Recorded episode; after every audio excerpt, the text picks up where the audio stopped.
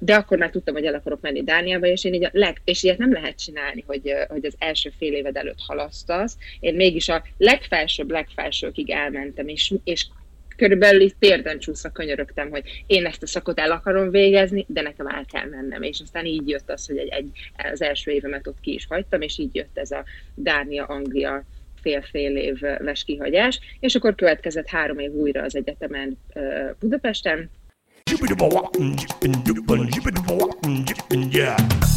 A telefonnál Török Eszter. Szia Eszter! Szia, szia, üdvözlöm a hallgatókat! Eszter, te nálad most itt én háromkor beszélgetek veled délután, nálad reggel 9 óra van, tehát valami nagyon más pontján vagy a Földnek, merre is? Igen, igen, Kanadában vagyok, Toronto mellett. És Tehát hogy kerültél te ö, Torontóba, illetve Torontó mellé, és mit hmm. csinálsz most? Hát tulajdonképpen Torontóban, összességében Kanadában még csak egy 7-8 hónapja vagyok, igazság szerint, tehát lehet, hogy a beszélgetésünknek nem is ez lesz majd a fő csapás iránya, meglátjuk, de én Svédországból költöztem ide, ahol 7 évet éltem, 2013 óta, tehát onnan költöztem ide, és és an, talán inkább az oda vezető út, hogy én oda hogy kerültem, és, és, és aztán ott hogy alakultak a dolgaim, talán az egy izgalmasabb. Hát figyelj, hallgatom az egész kalandot. Része. Tulajdonképpen egy mondatban úgy lehetne összefoglalni a történetet, és mondjuk ezt érdemes lehet talán kibontani, kibont, kiboncolgatni egy kicsit, hogy én hét évet éltem Svédországban, az elmúlt az utolsó négy évben Dániában dolgoztam, Kopenhágában dolgoztam, és egy három hónapos kutatási ösztöndíjjal mentem el Ausztráliába, Melbournebe, ahol találkoztam a kanadai párommal, akivel azóta aztán összeházasodtunk, és én tudtam, hogy akkor nekem a képzésemből, a munkámból már csak egy kevesebb, mint egy év volt hátra, és akkor adott volt, hogy, hogy mobilis vagyok. És tulajdonképpen így kerültem ide ki január-február elején, és hát ugye az itteni tartózkodásommal kapcsolatban egyelőre még leginkább csak annyit lehetne mondani, hogy milyen kihívásai meg nehézségei vannak európaiként Észak-Amerikában lábat vetni. Hát akkor kezdjük hát, ezzel, hogy milyen nehézségei igen. vannak, és aztán visszakanyarodunk majd a legelejére is, hogy hogy jött neked az az elhatározás, hogy, hogy Svédországnak vágj neki. Tulajdonképpen jelenleg most azzal, azzal nézünk szembe, illetve inkább egyeztem első személyben mondom, hogy itt vagyok január óta, február eleje, és még mindig nem tudok dolgozni. Tehát hiába van magas végzettségem, hiába tudom, tudjuk, hogy ez majd rendben lesz, és ez megoldódik, de így telik el 8-10 hónap, hogy semmilyen bevételem gyakorlatilag nincsen. Tehát nem tudok dolgozni, mert nincs munkavízumom.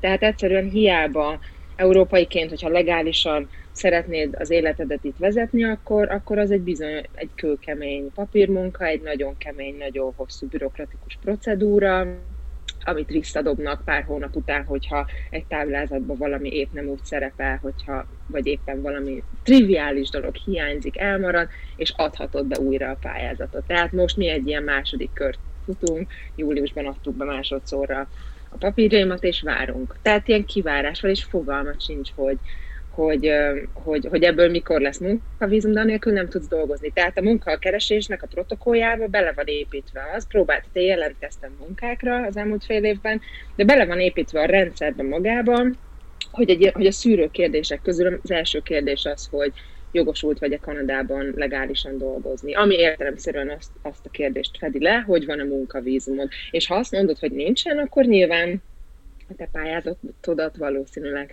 elég hamar leesöprik az asztalról, mert van másik száz jelentkező, akinél pedig, akinek pedig van munkavízuma. És Tehát miket kell neked teljesíteni ehhez, hogy ezt a vízumot megkap? Hát tulajdonképpen mi egy nagyon sokféleképpen, ez is egy érdekes dolog, hogy nagyon sokféleképpen lehet valaki tartósan letelepedett személy itt. Mi egy olyan úton indultunk el, házasság alapján, hogy a férjem most szponzorál tehát ő egy szponzor nekem tulajdonképpen, fura neve van így magyarul, de így hívják, és, és tulajdonképpen a kapcsolatunkat kellett igazolni, leigazolni, mindenféle elképesztő fényképek levelekkel, beszállókártyákkal, személyes történetekkel, tehát ami, amit az ember el tud képzelni, a legvadabb álmában, azt, mind, azt mindent oda be, kell, be kellett nyújtanunk ebben a pályázatban. És, és hát inkább várunk, tehát hogy tényleg az van, hogy effektíven nekem úgy nem kell semmit teljesítenem, de van írva, hogy milyen iskolai végzettségeim vannak, angolul beszélek, tehát nem vagyok egy rossz helyzetben, csak ez egy évet is igénybe vehet, másfelet. És a Covid miatt meg nem tudják megmondani, hívod, hiába hívod a hatóságokat, azt mondják, hogy egyszerűen ilyen pre-Covid, meg post-Covid, ez a két realitás létezik, és nem tudnak semmilyen határidőt mondani.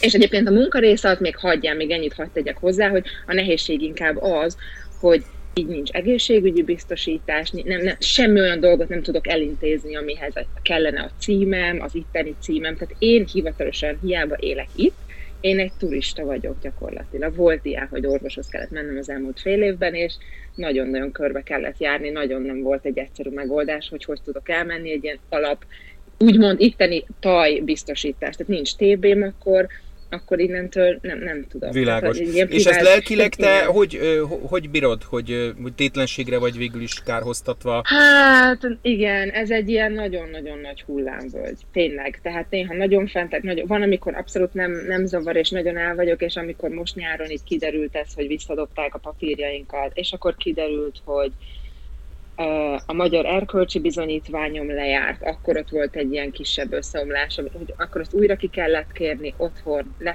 szem, kimegy a szüleimhez postára, ők feladják, három hét mire ideér, fordítatni, tehát ilyen olyan, tehát egyszerűen ezek a bürokratikus részek, ez, hogy nem haladunk sehová, és azóta is ezt érzem az elmúlt három-negyed évben, hogy, kicsit olyan lett most az életem, hogy ilyen töltelék dolgokat csinálok. Tehát azzal foglalkozok, hogy így utána nézek, irodákat hívogatok, tehát hogy ilyen, ilyen, ilyen tényleg ilyen pótcselekvések, ami nem igazán a maga az élet, de most az életemnek ez a, ez a, ez a, ez a része, ez a, ez a, ami kiteszi úgymond a mindennapjaimat, hogy próbálom megoldani a, azt, hogy hogy tudok elmenni orvoshoz, hogy milyen biztosítást kellene kötnöm, stb. És amikor valaki megkérdezi, hogy de akkor mit csinálsz Kanadában, tehát hogy néz akkor itt ki az életed, annak tényleg csak azt tudom mondani, hogy hát ezt csak meg lehet próbálni, hogy tényleg milyen az, amikor, amikor úgy telik el fél évet, hogy így próbálod kitalálni, hogy itt így hogy kell élni, vagy, vagy ha elmegyek a boltba, ott mi van a polcon, vagy szóval, hogy ilyen egészen,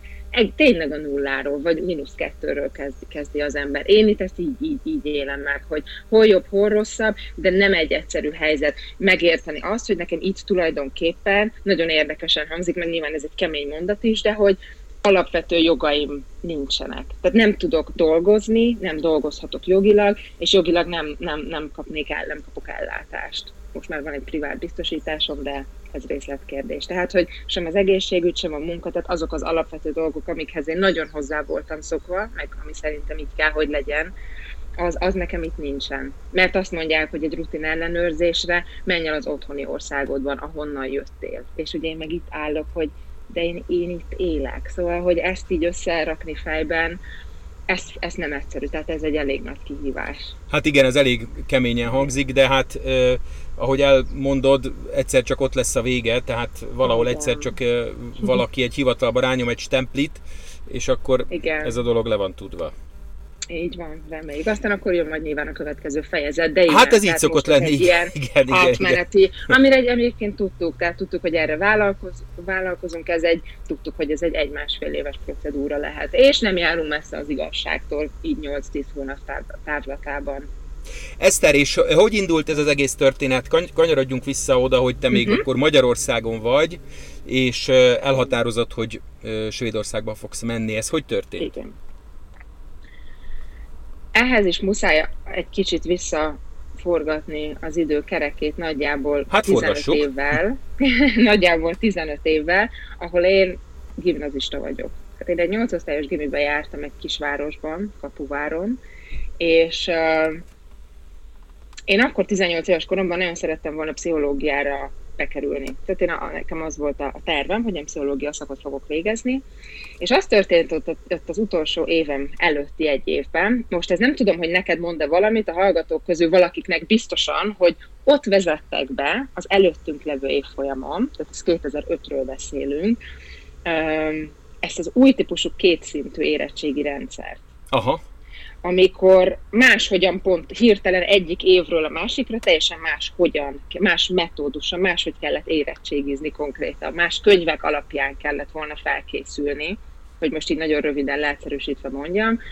És én nagyon emlékszem, hogy én ezt ott, ezt így utólag értem meg jobban 15 év távlatában, hogy én ezt ott akkor ilyen nagyon vérlázítónak találtam. Tehát ilyen 17 éves kis kamaszként tényleg, hogy itt valami nem, itt valami nem, nincs benne, így nem lehet egy rendszerbe belenyúlni, így nem, ez így nem lesz jó. Én ezt így, én ennek nagyon hangot adtam, meg nekem ez az, az akkor az igazságérzetemet nagyon bántotta, hogy ez, hogy, mert én éreztem előre valahogy ennek a szelét, hogy ez így nem lesz jó, és aztán megtörtént, amitől, ami, ami, amire számítottam, nem kerültem be pszichológiára úgy, hogy mindenféle számok alapján, meg nyelvvizsgákkal, stb. be kellett volna, hogy jussak, de egyszerűen a rendszer úgy számolta a pontokat, hogy nem sikerült bejutnom az egyetemre. De aztán az sikerült a második helyre bejutnom, ami életem egyik leg, most is visszagondolva azt mondom, hogy ezt vállalom, hogy életem legelfecséreltebb három éve volt, yes, Budapesten. Az... Nem, tehát, hogy nem volt ott semmi keresni valóm, így érzem a mai napig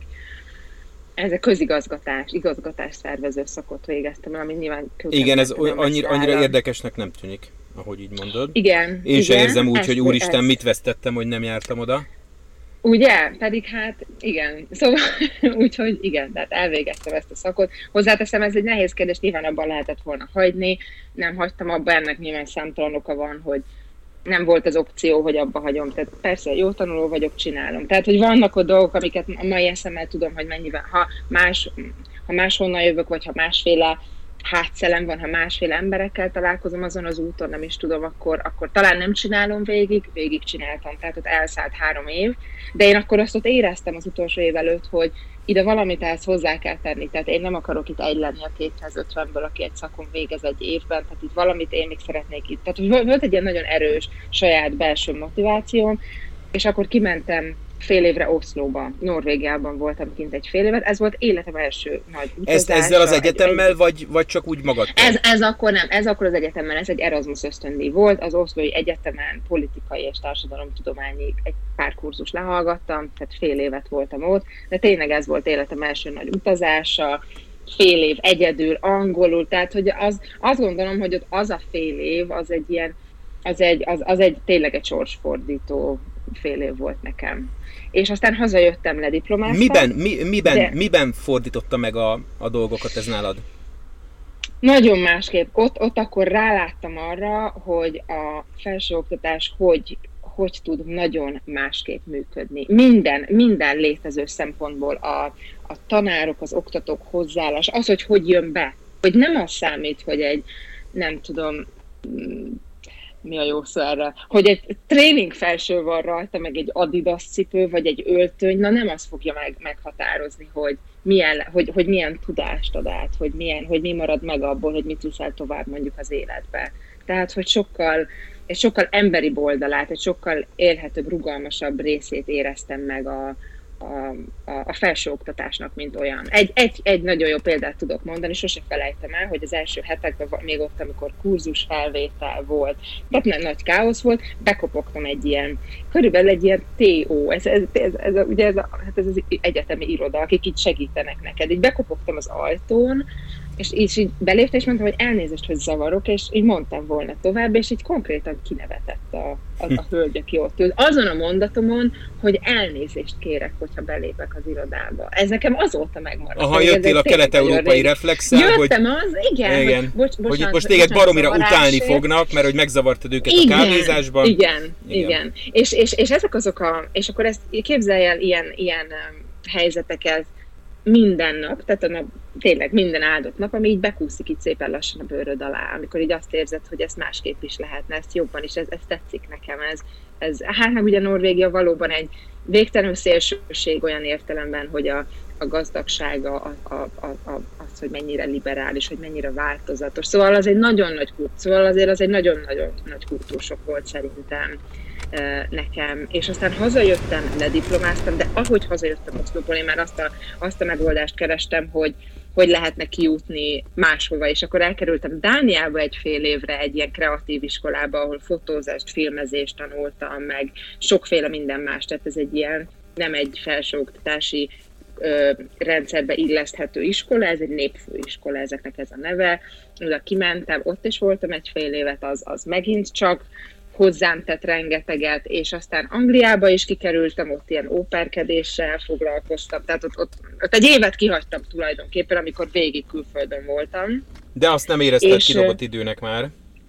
Azt már nagyon nem éreztem. Akkor pont úgy éreztem, hogy oda nekem mennem kell. Mielőtt elutaztam Dániába, egy csavar a történetben, hogy itt újra megváltoztatták a felvételi rendszereket, már mint Magyarországon. Semmit nem csináltam abban az elmúlt, a, a között, az, az időszak között, amikor érettségiztem, és amikor már régen végeztem az első egyetememmel. Én nem tettem semmit hozzá a, a dologhoz. Újra megváltoztatták a pontrendszert, és, és zöggenőmentesen bekerültem a pszichológiára, mert én akkor még mindig jelentkeztem, tehát minden Aha. évvel jelentkeztem, és akkor engem felvettek oda Pestre, de igen, tehát Pesten felvettek a pszichológia szakra, de akkor már tudtam, hogy el akarok menni Dániába, és én így a leg, és ilyet nem lehet csinálni, hogy, hogy az első fél éved előtt halasztasz. Én mégis a legfelsőbb, legfelsőkig elmentem, és, és körülbelül itt térden csúszva könyörögtem, hogy én ezt a szakot el akarom végezni, de nekem el kell mennem. És aztán így jött az, hogy egy, egy, az első évemet ott ki is hagytam, és így jött ez a Dánia-Anglia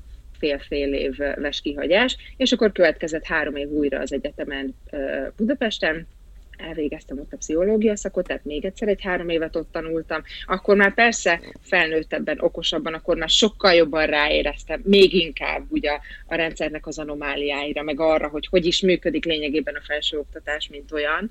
És, és így érkezünk meg tulajdonképpen oda, hogy tudtam, hogy szeretnék egy mastert csinálni, de abban biztos voltam, tehát ilyen 25 éves voltam akkor körülbelül, hogy én ezt itthon Magyarországon nem nem szeretném. Tehát nem, nem, az nem, előbbi nem okok miatt, egy... tehát az, az, az előbb elmondott emberi okok miatt alapvetően? Ö, alapvetően igen, illetve a, a, a, talán az is, hogy nyilván megtapasztaltam előtte, hogy milyen mondjuk Nyugat-Európában a felsőoktatásban részt venni, hogy mennyivel hasznosabb, hogy ott nem, semmi nem a lexikális tudásra épül, hanem a tudásnak a használhatósága, a lényeg, az, hogy meg tud keresni, hogy meg tud beszélni, sokkal inkább az együttműködésen alapszik, sokkal inkább projekt alapú, tehát hogy nagyon, nagyon sok nagyon más készséget fejleszt, ami, amiből nekem nem volt a futonyomban az, az előtti 25 évben. És, és, és aztán meg nyilván, tehát hogy én tudom, hogy amikor meg, amikor a magyar egyetemekre jártam, főleg mondjuk már tehát a pszichóra, akkor úgy láttam, hogy egyszerűen igazságtalan a rendszer. Tehát te nem azt kapod, amit tudsz, hanem egy ilyen kényszeredettel ráhúznak egy számot, hogy az egy kettes, mert, tehát hogy én emlékszem, amikor hazavittem mondjuk az oszlói vizsgáimat Norvégiából, és mondjuk ott levizsgáztam B-re, meg C-re, amik szuper jó eredménynek számítanak ott, akkor hazamegyek, és otthon elfogadja a tanszék egy kettesnek. És nyilván én nem állok ebbe vele vitatkozni, csak ezek számomra felfoghatatlan dolgok voltak, hogy mennyire nem, hogy mennyire nem ugyanaz történik, mennyire nem a, ugyanarról beszélünk valahogy, hogy így el, elvesznek a dolgok. És, és igen, így éreztem abban a második há, három évenben, hogy, hogy igazságtalan a, a rendszer, nem az, nem az kerül be a jó gyakorlati helyekre, aki a leg, legtehetségesebb. Nem az, még csak a jó jegyet se, de mondjuk a jegy az engem legkevésbé, legkevésbé sem érdekelt, de hogy, hogy nem úgy vannak leosztva a lapok, ahogy, ahogy annak kellene lennie. És én, és én, hogy így említettem már, nekem ez az igazságérzetemet nagyon zavarta, nagyon bántotta, mert, mert nem, nem, nem éreztem egyszerűen felnek, és tudtam, hogy, hogy én szeretnék egy olyan közegben tanulni, meg, meg élni is talán, ahol, ahol egy kicsit igazságosabbnak érzem a rendszert. Még akkor is, ha néha illúzió, de, de hogy így a mindennapjaimban ne zavarjon ennyire és így, így, így jött az, hogy akkor én ott elkezdtem körbenézni, hogy hova tudnék elindulni, aztán vannak ennek nyilván nagyon pragmatikus okai, nem volt az nagyon opció, hogy milliókat fizessek egy brit egyetemre, tehát hogy, hogy egyértelmű volt, hogy valami más megoldást kell kitalálni, és, és akkor ugye akkor már volt egy év Skandinávia mögöttem, tetszett nekem nagyon, amit ott láttam, mind a, svéd, vagy a, mind a Dán, mind a Norvég tapasztalataim, alapján, és találtam Svédországban, Lundban egy programot, egy két éves nemzetközi programot, ahol jelentkeztem, és ahol felvettek. És így kerültem ki 2013-ban a Lundi Egyetemre, ahol, ahol pszichológia szakot végeztem. Tehát ezt 2015-ben fejeztem be, és aztán innentől meg úgy, úgy, úgy jöttek a dolgok maguk után, hogy nem szerettem volna hazajönni, ezután a, a két év után úgy voltam vele, hogy nincs miért, nem volt semmi olyan motivációm, nyilván a családom otthon volt, sokat jöttem haza, nagyon szerettem mindig hazautazni Magyarországra, de szerettem volna ott maradni, és akkor így jött az, hogy lett egy, kaptam egy egy, megint egy Erasmus ösztöndíjat, de azt már a, a mesterdiplomával, ezt sokan nem tudják egyébként, hogy kétszer is csinálhatsz Erasmus, tehát a, a bachelor alatt is, meg a master alatt is. Szóval, hogy ezt így jó volt kitalálni, hogy erre van lehetőség és akkor egy Erasmus kutató ösztöndíjat egy fél évet csináltam a Kopenhágai Egyetemen.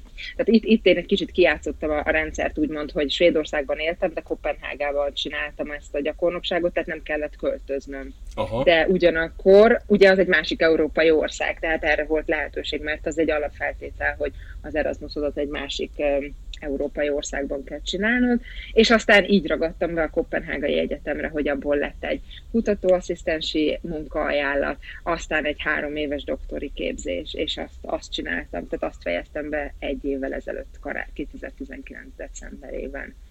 Tehát egy ilyen érdekes időszak volt, főleg ez a négy év, mert tehát Svédországban laktam, Malmöben laktam, viszont Kopenhágában dolgoztam, tehát én ingáztam a két ország között, ami önmagában egy, egy könyvet megérne, ugye ez azért érdekes ez is nagyon, mert aki egy kicsit úgy jobban belelát, az ő tudja, hogy skandináv, skandináv, de nem ugyanaz. Tehát, hogy ott is ugye ezek a mindennapoknak a, a megélése, hogy én voltam az a, az, a, az a lány, az a nő, aki, aki Ja, te Svédországban laksz, de ja, te, te Kopenhágában dolgozol. Kopenhágában én voltam az, aki Svédországban lakik. Svédországban ugye te vagy a bevándorló, Magyarországról te vagy a kivándorló. Tehát, hogy ha, van, ha néha össze voltam keveredve a saját identitásomat illetően, akkor ezek biztos, hogy ezek az évek voltak. És hogy, most mik a terveid? Pszichológusként szeretnél gondolom elhelyezkedni ugyanígy Kanadában is. Nem, azt Na. nem hangsúlyoztam ki, hogy, hogy, hogy igazából a, a doktori képzésem az népegészségügy és epidemiológia. Aha. Tehát egy kicsit én eltávolodtam a pszichológiától, maradtam az egészségtudományon belül, de hogy egy egészen más vonalon voltam. Tehát, hogy én inkább a számokkal foglalkoztam a, az elmúlt időszakban, az elmúlt három évben, tehát ez egy má, má, kicsit más irány, bárhogy is vesszük. Üm, aztán meglátjuk, hogy itt, itt mi lesz. Igazából nem szeretnék szigorú, tehát nem annyira szeretnék kutatásban foglalkozni, legalábbis nem kizárólagosan. Aztán, hogy hol sikerül majd elhelyezkedni, és hogy milyen típusú munkám lesz, az tényleg azt gondolom egyelőre a jövő zenéje, mert még az is lehetséges, hogy, hogy az első adandó munkát elvállalom, bármi is legyen az, mert annyi idő telik el most már, tehát több mint egy éve nem dolgozom tehát annyira sok idő telt, telt el, hogy lehet, hogy eljön az a pont, amikor úgy vagyok vele, hogy mindegy, mi, csak valamit. Hát, legyen így, legyen meg minél előbb az a stempli. Igen. Igyekezzetek, igen, kedves igen. kanadai hivatalnokok, és mm, adjátok meg minél előbb Eszternek a munkavállalásét. Nagyon szépen köszönöm, Török Eszter, hogy beszélgettünk. Köszönöm szépen én is. Szia, szia! Szia!